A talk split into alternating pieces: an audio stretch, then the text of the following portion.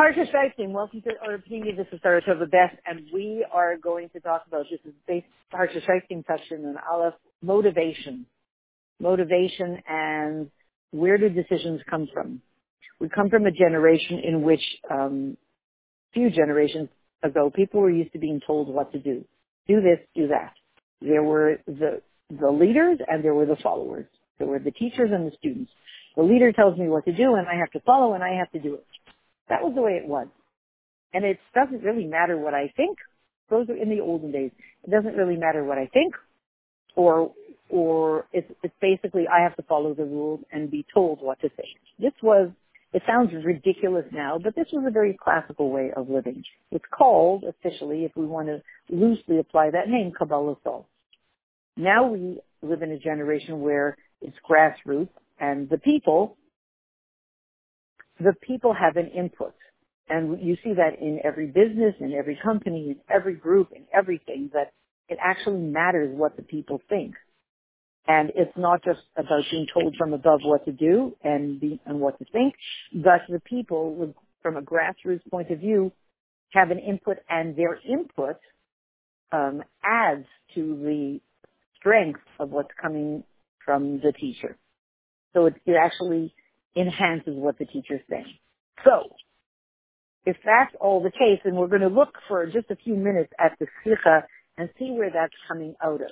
Because that whole change from the leaders tell you what to do and just do whatever they say to the people take over, that all comes through Parsha Shaitim.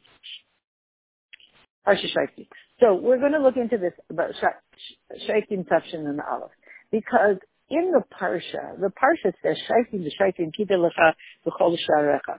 You should have shaitim, shaitim, and shaitim in every one of your gates. What does that mean? You need a lawmaker, someone to tell you the rule, and then someone to enforce the rule anywhere. And it says in all of your gates. Now, just let's think about this for a second. You're driving into a parking lot to park your car. So there's a there's a rule maker the rules are written down there, you know. Three hours cost this much, four hours cost this much, leave your car overnight, you leave it, then this happens and that happens. There's somebody who tells you the rule. And then there's someone who enforces the rule. So what happens, enforces means what happens if you don't want to keep the rule? What will they do? Those are the two things. A shaiter tells you the rule. A shaiter enforces the rule. You have to have one in every single case. Every single gate, wherever you go, you're walking from in your house to out of your house. Ah! Oh, sorry. Um, we always ruin the recording by having these animals jump on us. Okay. these recordings are known for this. So for the, the shriek at the squirrels. So, um, so this idea that wherever you're going, you're going through a gate. You're going through a shar. You're going in the, in the house, out of the house. That's a gateway. From one room to another. That's a gateway. From, you know, sleep to waking up. Anything. You're going, you're going through this doorway in life every single minute. And you always have to have a rule maker and a rule enforcer. You have to know, you know, what's to sit down to eat. What's the rule? Uh, don't eat too much. right? Okay, how do you enforce it? I mean, you know, whatever. Call your sponsor and they tell you don't eat too much. Whatever it is. So every gateway, that is what it says classically in Torah. And that's where we want to live with, what we want to live with. That, how do you, how do you walk through a gateway from one reality, one level to another, from one moment to another? How do you do it right? Especially in a generation where nobody wants to be told what to do. So the old way was the guy with the big stick. We'll look in a second. In Geula, the whole thing changes. The Yid, the Navi of the Geula, Yeshaya says, Vashiva Shaitais Rishayna, V'yatais Bring back your Shaitim, like it was, and you're Yoatim. So that's implying that in every gateway, you're going to have, again, the rule giver and the rule enforcer. But here, you have a rule giver like you did before, but the enforcer has a totally different name and a whole different way of doing things. So the question is, what's the shift? What's the change? We'll see in a second.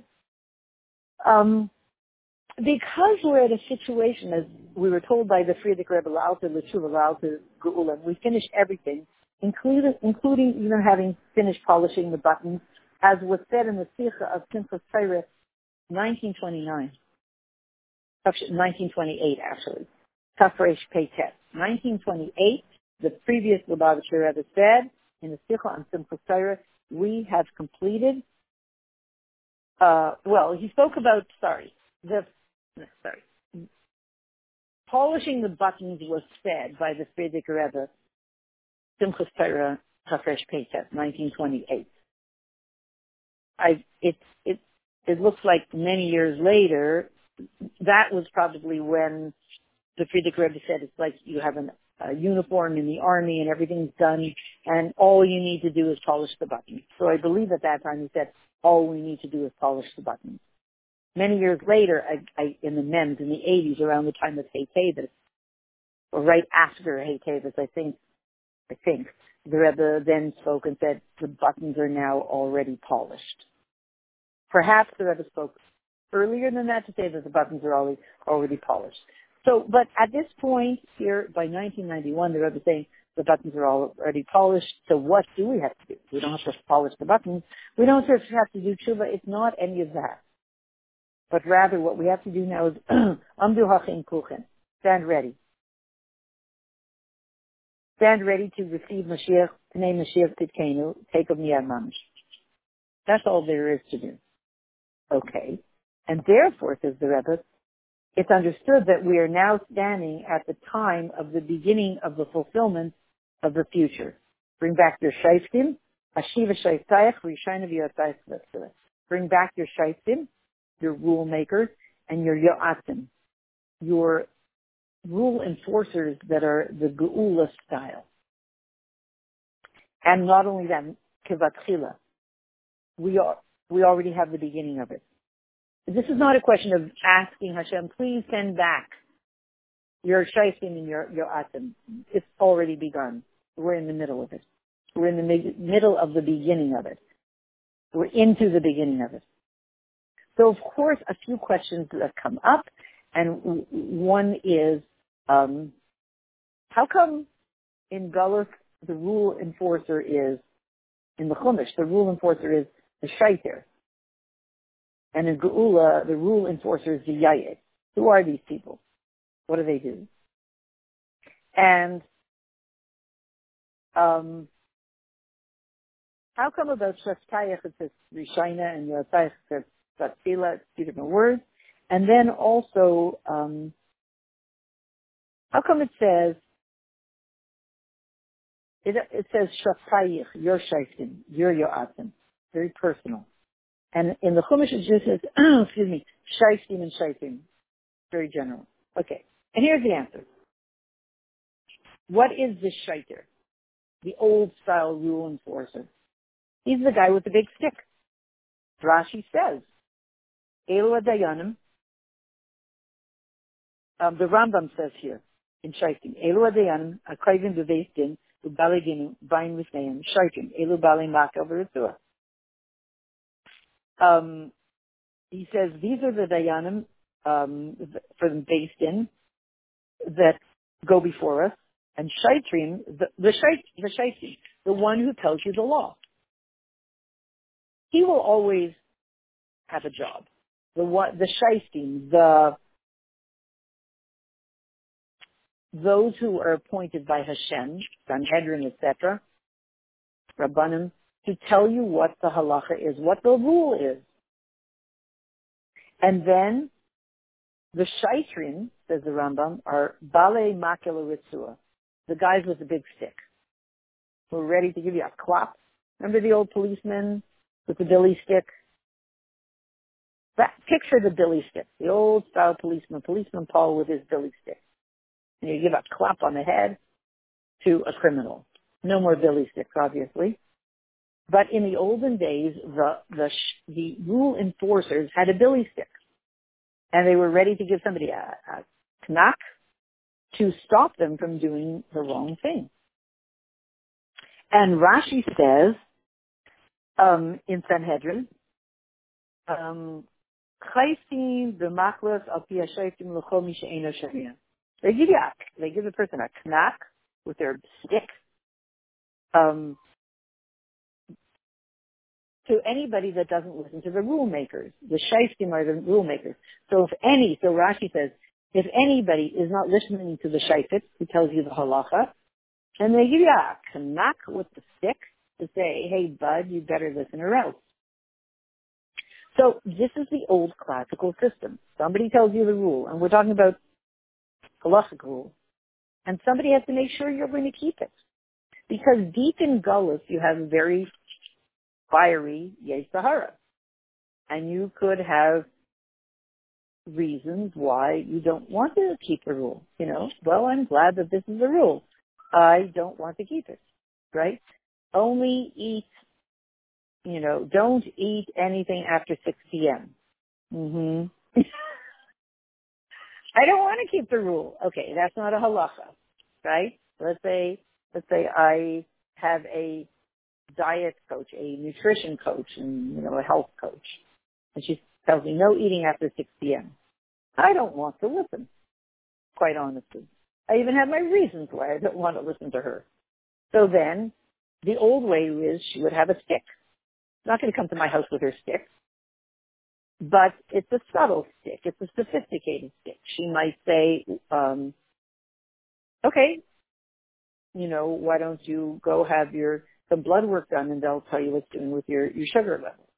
And then you do it and you say, oh my goodness, oh, you're right. I told you so. Right? Other words, she gives you a knock like a zet and says, listen, tough love, you better do it you're not gonna you're not gonna get the rules to bend for you. You just better do this. If you want to be listen, you, if you want to be healthy, you're paying me to help you be healthy. So you just you have to do it. And if you you can't do it, I don't know. You, we have this call to remind you, or, or we have we have we have a get yourself a sponsor. And when you feel like you're going to eat after 6 p.m., you call your sponsor and she visits you over the head. Stop eating now. Don't do it. right? Okay. So I'm saying, and then obviously the halachic equivalent of that. This is the time-honored system. In the Chumash, Parsha Shaitim, Shaitim b'Shaitim, in every gateway, every transition that you go through in your life, from moment to moment, from sitting in a chair to standing up. You just went through a gate. From standing to sitting. From standing on your porch to walking down, walking onto the sidewalk. From anything. You just went through a gateway. You always need to know. What's the rule? Put on a jacket. It's cold outside. How do you enforce that? You open the door and you're about to go out onto the street. What's the rule? Put on a jacket. You look at the weather forecast, it says it's 30, it's 20 degrees below zero. The rule is wear a jacket. No, I don't want to wear a jacket. right? Who's going to enforce that rule to make sure you do it? And we have many systems in place. Now, that entire thing changes that entire thing changes about how to enforce the rules. That entire thing changes. So, um, as the Rebbe says, the difference between shaistim, they tell you the rule, and shaitrim, they write in am acher mitzvayim, shemakim kaisim b'mako ritu achi yekabel What I just said. They have the stick. It may be a physical stick. It may be an emotional stick. It may be um, a motivational stick. It's always basically a stick. The point of it is, what is the stick there to say? The stick has one conversation. You'd better do it or else. I want to go to the wedding and I want to eat all those pastries. Listen, you better not eat the pastries or else you're going to gain five pounds. That's a you'd better do it or else. That's the stick. Period. That is the stick. So, um, okay, so that means, um, okay, now, now we want to switch it. And we're used to that. We, we need to force ourselves. We need to get somebody else to force us. We, we need that little stick. And when you analyze everything in your life, in general, we are used to the stick. You better do it or else. You better do it or else. You better do it. Or we talk to ourselves like that. You better do it. You know, get up. You know, some people write themselves notes. I know somebody that used to write themselves a note that they would look at in the morning and say, get up now. Don't just, don't just sit around. Get up and get going. Hurry up. You have an appointment. Don't miss the appointment. Get up. They would basically scream at themselves. They would write a note that's going to scream at them. That's a stick. You know, or else maybe people might put, um, they write a note for themselves in the kitchen and they walk into the kitchen first thing in the morning and what does the note say? Don't eat junk.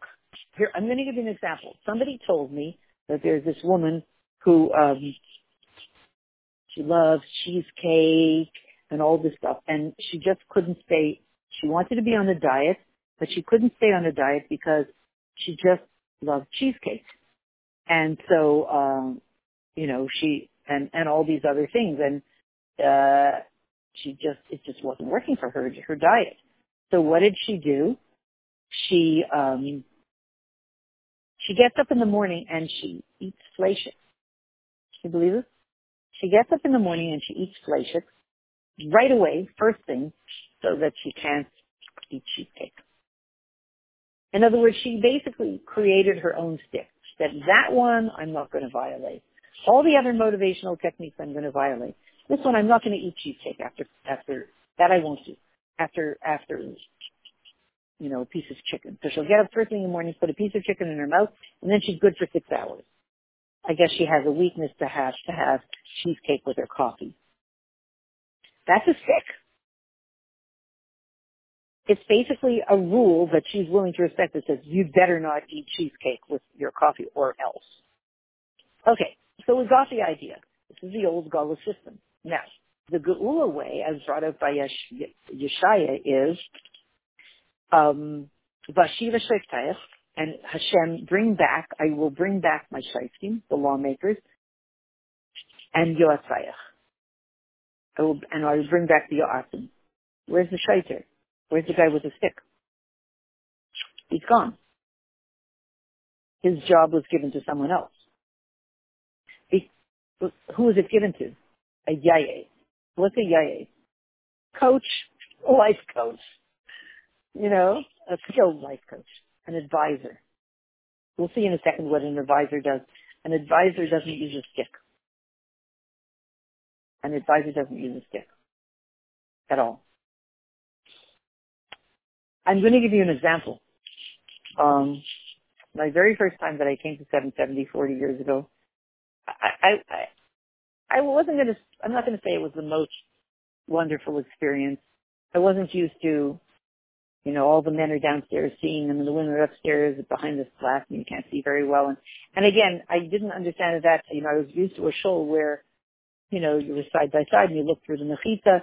And again, it's only for practical reasons. It's not for, God forbid, chauvinistic reasons.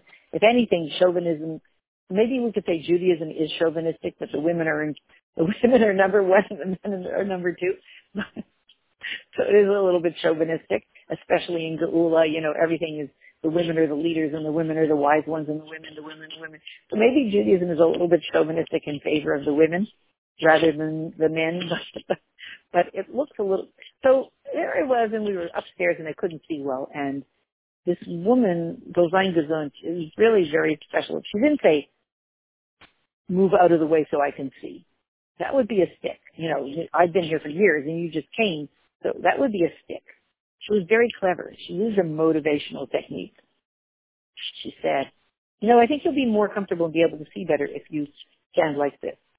And then she went to each person at the front and said, if you if you turn your your shoulder like that, you'll see better. And she said to the other one, if you turn your head like that, you'll see better. And she had everybody, everybody said, oh, thank you. And she had everybody positioned and then she had this full view. but everybody said, thank you, thank you. She was so clever how she motivated every, motivated everybody to sort of stand a little bit to the side so she could see. but, so, but in truth, who, re- who replaces the the guy with the stick, who replaces the shaiter? The guy, he's an advisor. He doesn't tell you what to do. He is so skillful, or she is so skillful, that she arouses your inner will to want to make changes on your own. You're not doing it for her because she told you. There's no stick. You're not only, you're not even doing it because you're afraid to. She's skillful enough to arouse the the etzem of your nefesh, you know, your pnimius of your neshama, that has a whole different value system, and it's yours, it's you. And she touches that place in you and inspires that place in you that makes you feel like you have a much bigger vision than this petty stuff, and you want to move toward that vision. And she inspires you to find the wherewithal in yourself to move toward that vision. So that's the difference. And why will that happen in Mashiach time? Because there won't be any more Yetzer Hara, as it says in Gemara Sukkah. And it says, Vesrucha Tumah Avrim the spirit of impur- impurity will be taken away from the earth no one will have a Yetzer Hara anymore, and therefore, um, every no one will have the junk that gets in our way that um, um, blocks us from really um, following our deepest will. In other words, picture this: we have a, a deep, uh, an inner will, our deepest will, motivated by our neshama and we have a more external will. will. My inner will is I want to eat the most healthy food in the most healthy proportions at the healthiest time because I want to be vibrant and healthy. That's my inner will. My external will is I just want to eat that pastry now. That's my external will. They're both my will. In the olden days, my inner will was deep inside and I didn't have much access to it. That's the time we were up to in history. It was hard to access it, almost impossible. Tzaddikim could. So all we could experience was our external will. I want the pastry now. So you needed, you needed people set up to deal with your external will that's going to just take over and try to run your life or run the world. And your external will doesn't have your best interest in mind. How many pastries can you eat before, you know, the doctor or the dietitian says, well, now you really, you know, how many? So but we were dealing with external will. That was what was loud. The quiet, quiet, quiet, quiet, quiet voice was the internal will that even we didn't experience. The internal will is based on a vision of yourself in a whole state, in a refined state, in a geula state that um, was difficult to feel. And only in Yemaisa Mashiach, the climate will be such that you'll be able to feel it very easily. And you'll wonder why in the world you ever wanted to eat all those dumb pastries. You know, what was I thinking? Well, you were in a climate that fostered it. And in Geula, you will not be in a climate that fostered it. That's why it says also that after 120, okay, we should all live forever. After 120, a person goes up and they're judged and they watch the movie of what they did and, and they're just in shock. Why? They, they ask themselves, what was I thinking? When they see all the things that at the moment felt like, yeah, I want to do it. After 120, they look at it all and say, what was I thinking? What, what was I drunk the whole time for 120 years? What was I thinking? Why did I want to do those things? They was so counterproductive to my dream and my vision of whom I wanted to become. What was I thinking? Well, what you were thinking was, you were thinking within a climate that encouraged you with that ridiculous thinking.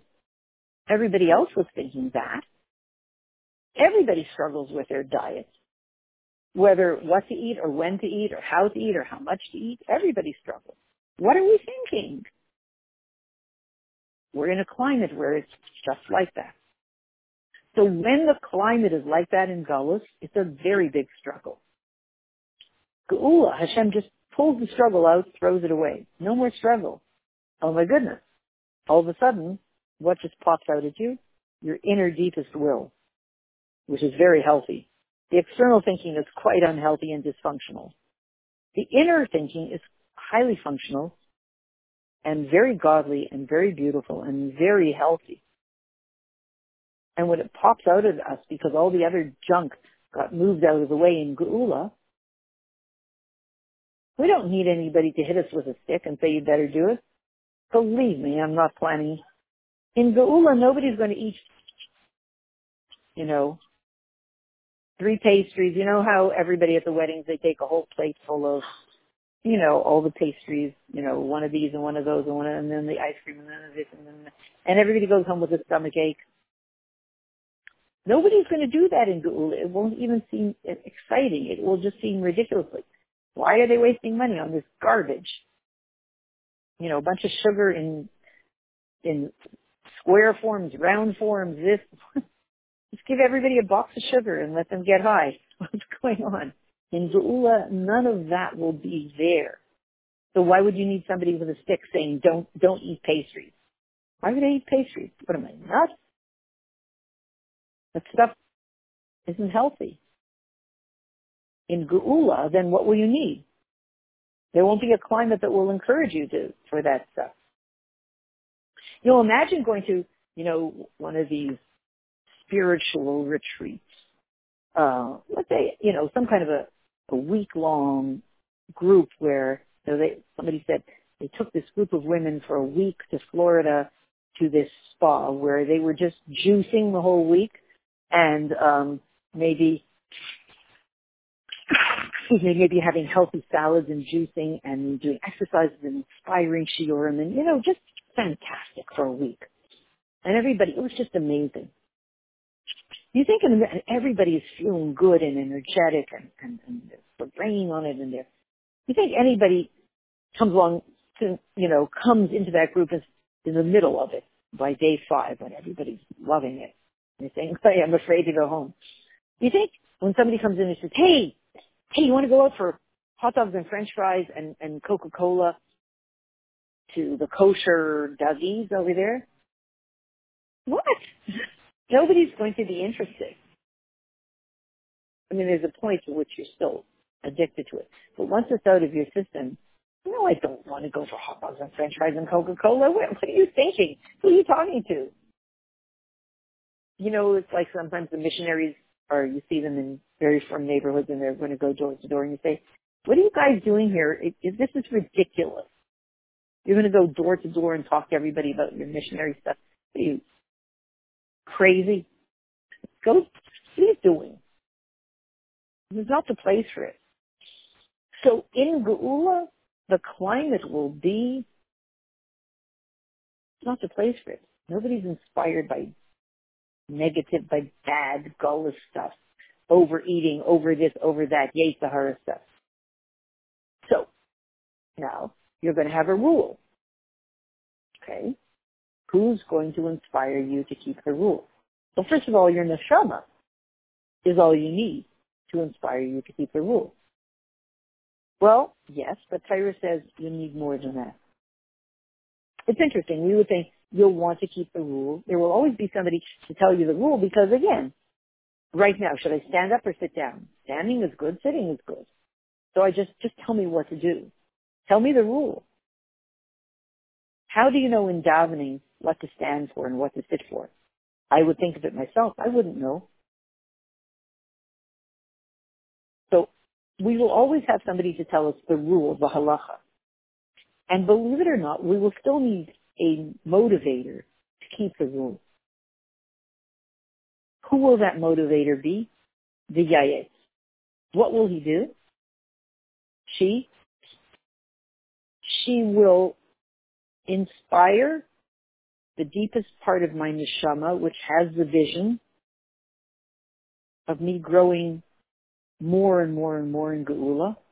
And she will inspire me to step more deeply into my neshama vision, deeper and deeper and deeper. As they call it in the world of marketing, step into a bigger circle, and then another bigger circle, and then another bigger circle, and then another bigger circle. Go from success to success. We won't stay stagnant. The yayetz will probably, the advisor, will not be there to make sure we do the right thing. Our neshamas will make sure we do the right thing. But the yayetz, the advisor, will be so skillful that she helps us figure out how to go from one level to the next to the next. Not just, I'm good and it's stagnant. I don't do anything wrong. If that's all the Geula is about, we don't do anything wrong. Oh boy. Seriously? How boring can you get? We'll never do anything wrong. That's it. Very stagnant.